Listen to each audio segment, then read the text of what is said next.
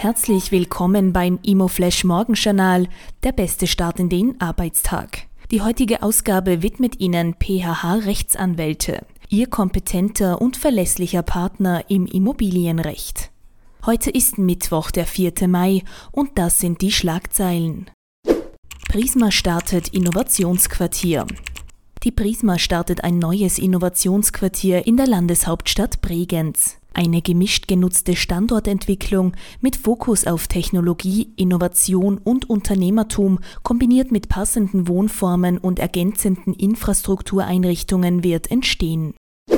Vienna Estate Immobilien mit mehr Gewinn. Die Vienna Estate Immobilien hat im Vorjahr Gewinn und Umsatz erhöht. Das Jahresergebnis lag bei rund 5,2 Millionen Euro nach 3,8 Millionen Euro im Jahr davor. Die spannendste Meldung heute.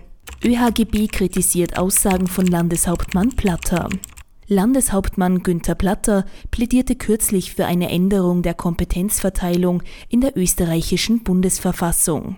Dahinter steht die Absicht, dass die Länder höhere Strafen für Leerstand beschließen können. ÖHGB-Präsident Martin Brunbauer warnt eindringlich davor, mit solchen Vorstößen leichtfertig zu hantieren.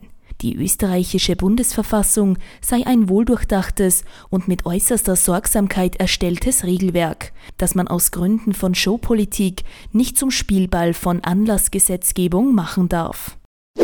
Das waren die wichtigsten Informationen zum Tagesbeginn. Mehr dazu und was die Branche heute sonst noch bewegen wird, erfahren Sie wie gewohnt ab 14 Uhr auf www.imoflash.at.